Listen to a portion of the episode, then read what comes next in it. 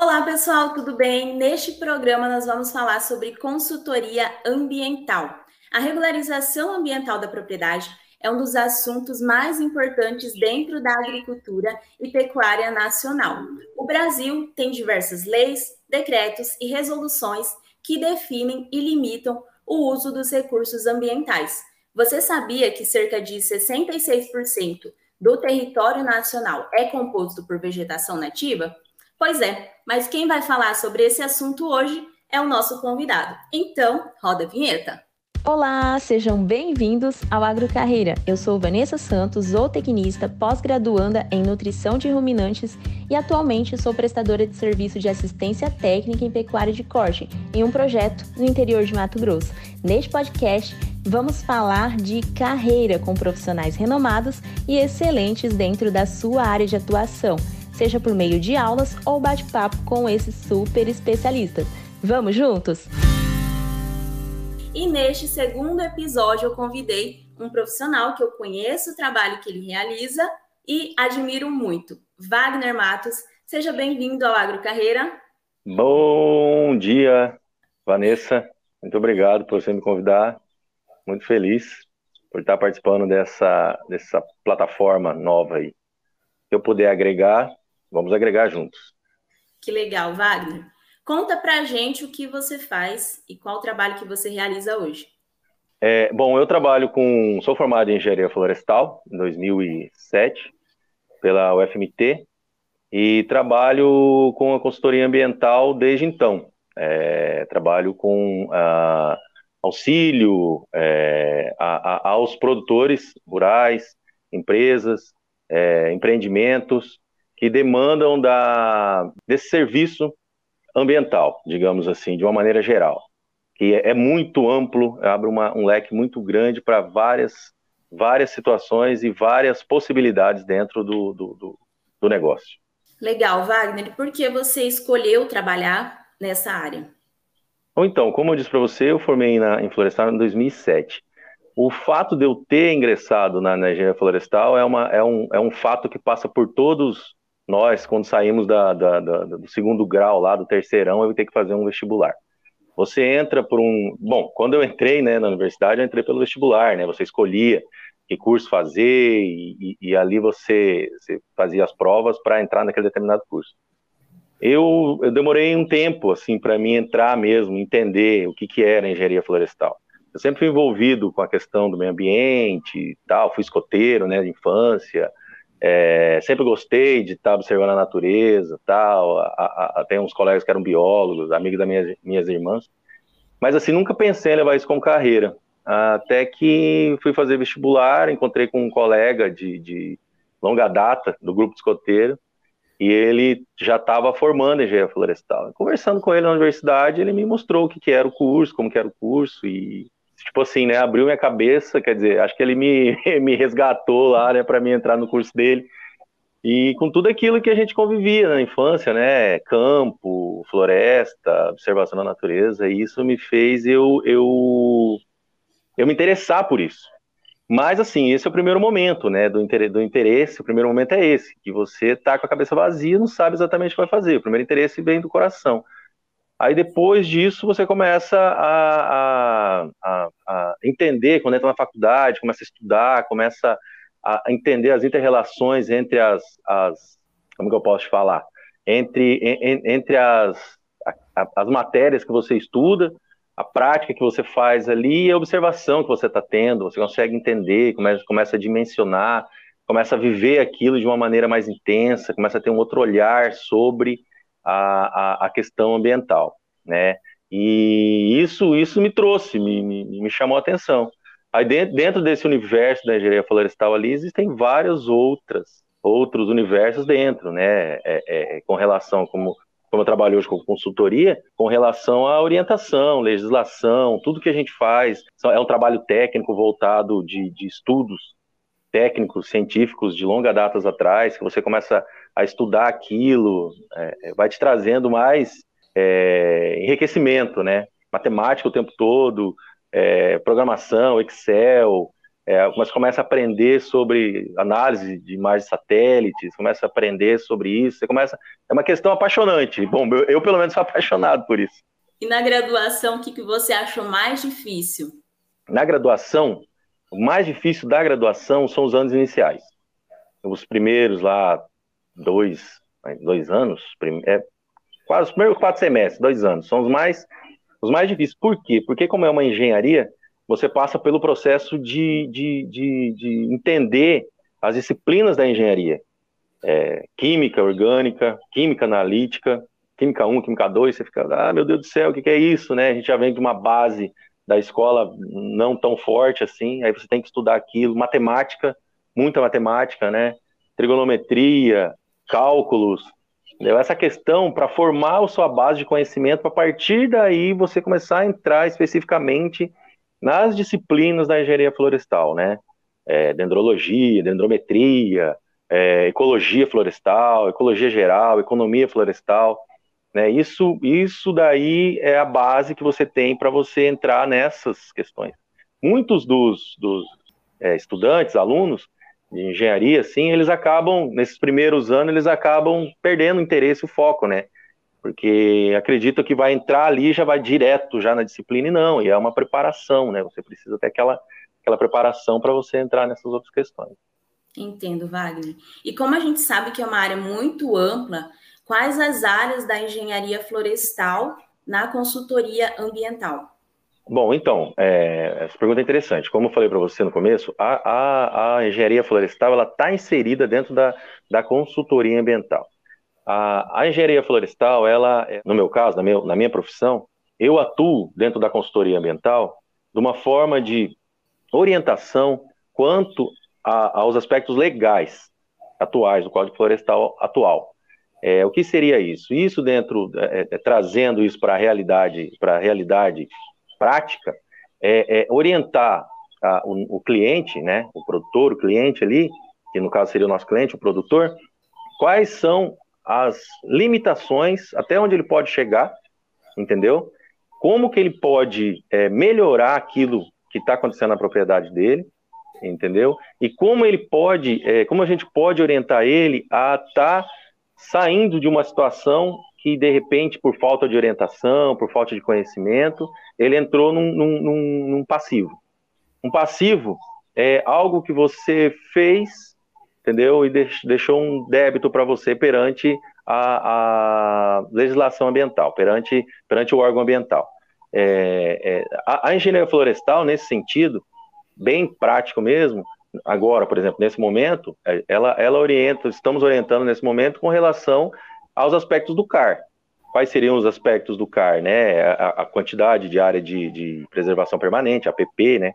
É, a quantidade de reserva legal, A, se por um acaso teve algum passivo, uma área que foi aberta, é, sem autorização, quais seriam os aspectos para a recuperação dessa área, proteção das nascentes, mananciais, entendeu? Essa questão da engenharia florestal. Além disso, além disso, não, não só isso, né? Além disso, existem outros aspectos dentro da propriedade em que a gente pode estar atuando também. É, licenciamento ambiental, se por um acaso o produtor tiver alguma, algum... não sei, uma cooperativa tiver algum armazém, algum silo, alguma questão dessa forma, a gente pode estar orientando. Uma captação de água, né? É, captação de água superficial que a gente fala, a gente pode estar também trabalhando com isso, orientando o proprietário, o, o, o empreendimento, de como está fazendo isso, qual seriam os cálculos necessários para estar fazendo isso de forma racional. É, licenciamento de poço, é, poço, poço artesiano, é, é, é, a gente fala vulgarmente poço artesiano, mas poço perfurado, né? É, a gente a gente tá, tá orientando, fazendo o, o, o, as, como que eu posso falar para você, as, trazendo ele para a legalidade, organizando os documentos para que ele possa essa essa esses empreendimentos serem é, analisados pelo órgão ambiental e ele esteja trabalhando da forma mais correta possível. Certo, Wagner. E se a gente for falar do C A R, que é uma dúvida muito comum entre os pecuaristas, os produtores que a gente atende principalmente, qual que é a diferença ali entre o C A R federal e o C A R estadual?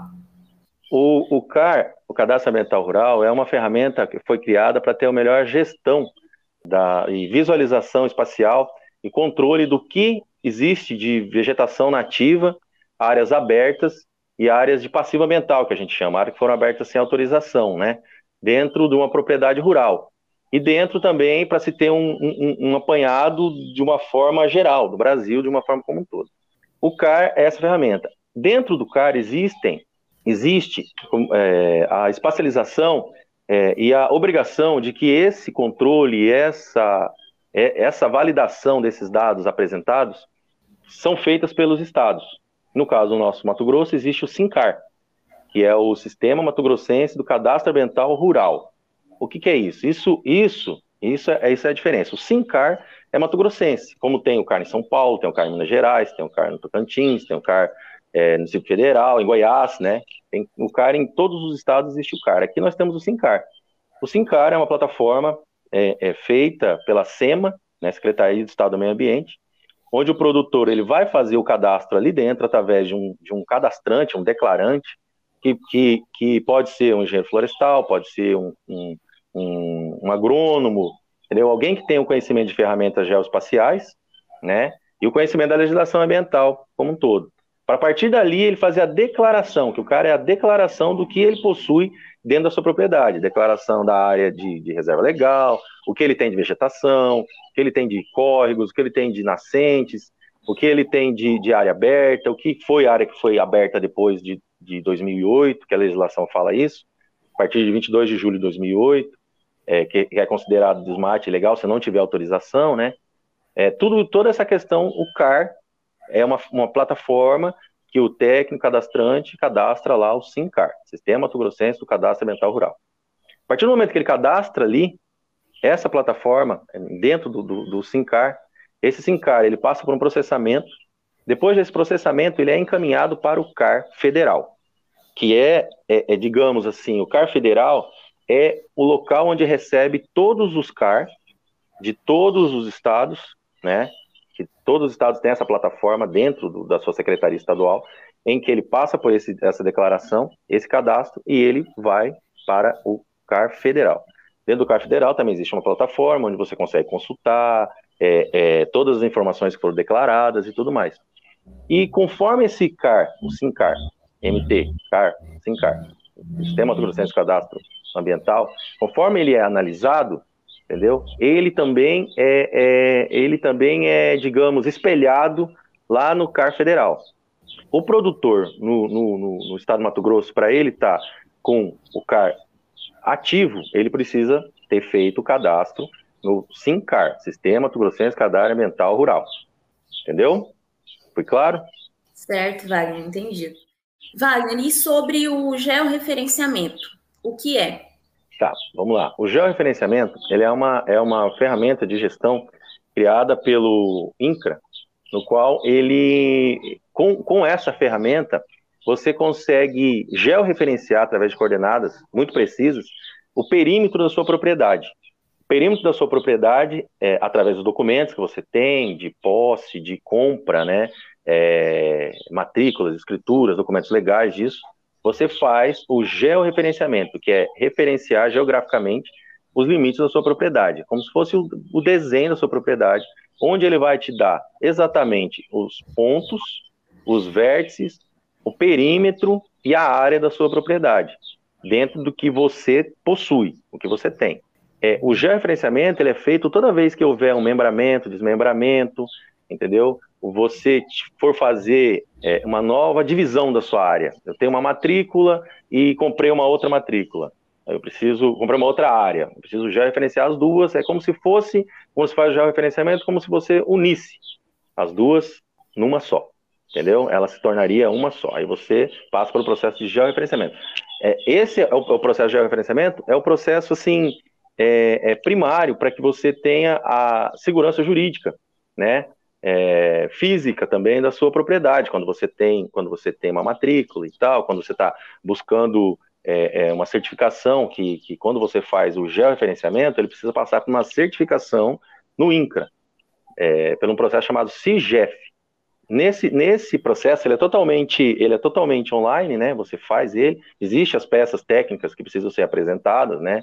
É, encaminhadas lá para o INCRA, Mas é, você faz ele e a partir desse momento ele, ele, ele fica registrado no sistema como que aquela parcela, aquela área pertence a, ao fulano de tal. Que legal, Wagner, muito bom. Detalhe, o georreferenciamento, ele pode ser feito, deve ser feito somente por profissionais habilitados, né? Ele precisa ser habilitado, registrado e cadastrado dentro do INCRA para ele fazer esse trabalho. Existe um trabalho técnico todo é, é, que deve ser feito, né? Que o, o georreferenciamento, ele não é só o físico, não é só lá colocar o marquinho lá e tal, existe um processo técnico todo, que ele deve colocar, além de colocar o marco, colocar a, a, a, a chapinha com o nome, identificação, código do, do, do técnico, apresentar a peça técnica no INCRA, entendeu? Ser cadastrado no INCRA e a partir daí gerar um documento que deve ser entregue para o pro proprietário. Certo, muito bom, Wagner. E uma dúvida muito comum para quem está iniciando na consultoria ambiental é como precificar os serviços. Ok. Então, a questão de precificar. Precificar é uma, é uma questão muito, assim, digamos, é, é, é difícil no início da carreira por N motivos. No início da carreira, você precisa é, arrecadar clientes, é, é, é, conquistar clientes, novas, novas possibilidades de trabalho, novos trabalhos, agregar isso para você. Quando você chega nesse ponto, fala assim, bom, beleza, eu vou fazer tal serviço. Existem várias ferramentas de peso e medição. É, eu sou engenheiro florestal, nós, nós temos uma associação chamada AMEF, Associação Mato Grossense de Engenheiros Florestais, no qual ela possui uma tabela de preço mínimo a ser cobrado. É uma tabela que ela, é uma tabela que ela, ela foi feita para para quê? Para que não houvesse a disparidade de preços entre os profissionais. Ok, existe essa régua. Mas, além dessa régua, existe também o profissional que está entrando no mercado agora. Esse profissional que está entrando no mercado agora, ele ele está no afã de ter novos, novos clientes, ele abaixa essa régua. Ele baixando essa régua, ele compromete os outros profissionais, porque o, o, o cliente final dele vai estar tá comprando preço, não vai estar tá comprando valor. Ele vai chegar lá, ele, eu chego com o meu preço, o preço de um serviço, quinhentos. Um profissional que está um pouco mais acima, já começou há um tempo, já, já trabalhando há algum tempo sobre isso, chega lá, o meu preço, conforme a tabela, é setecentos e cinquenta. O proprietário, a, a empresa está te contratando, depende muito da empresa, não, não vamos levar isso como regra, mas na maioria dos casos, o que a gente pode levar em consideração, uma experiência que eu tenho, ela vai pelo preço. E o preço não é valor. O preço que eu entrego é uma coisa. Eu vou lá, vou fazer por quinhentos, eu compro uma coisa por quinhentos, mas o valor que isso vai me, me agregar vai ser diferente. Por quê? Porque esse profissional que fez por quinhentos, ele pode não ter a expertise do profissional que cobrou setecentos e cinquenta.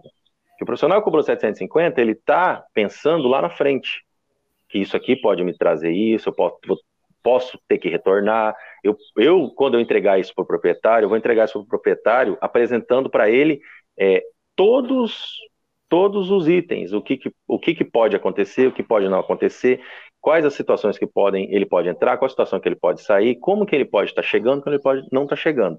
Que, de repente, esse outro profissional que cobrou preço pode falar isso. Mas que quando chegar numa situação mais apertada, ele vai chegar no, no proprietário e falar, olha, eu vou ter que acrescentar, fazer um aditivo no nosso contrato. Que ele vai chegar no setecentos e cinquenta, que o outro profissional cobrou. Aí o preço, para você precificar o valor da consultoria ambiental, ela deve levar em consideração o conhecimento que você tem, a, não o conhecimento que você tem, ah, eu sou super inteligente, não. Não, o conhecimento que você tem sobre aquela situação. Porque aquela situação que você passou ali atrás, a experiência que você teve que passou ali atrás, vai te trazer agora, para o agora. Além disso, você entender o potencial é, é, é, financeiro do seu cliente, porque você tem que levar em consideração isso. Você, na hora de cobrar, é, é, é, eu não posso cobrar o mesmo preço para uma empresa super gigante, o mesmo preço para uma empresa pequena, um cliente pequeno, entendeu? É, tipo assim, por mais que é o mesmo serviço, você tem que entender que existem os patamares, os valores.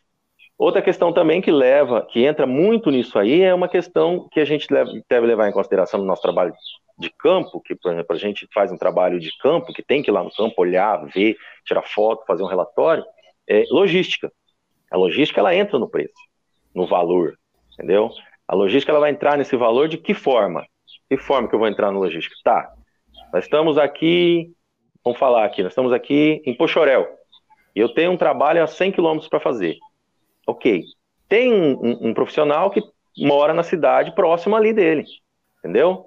De cem quilômetros, nessa cidade que ele está cem quilômetros, profissional, eu cobrei, eu vou cobrar tanto valor, o profissional vai cobrar tanto valor, vai cobrar mais barato. Por que, que ele vai cobrar mais barato?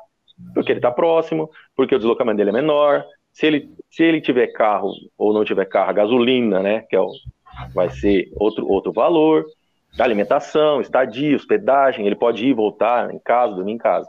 Diferente de mim que estou aqui, mais recuado.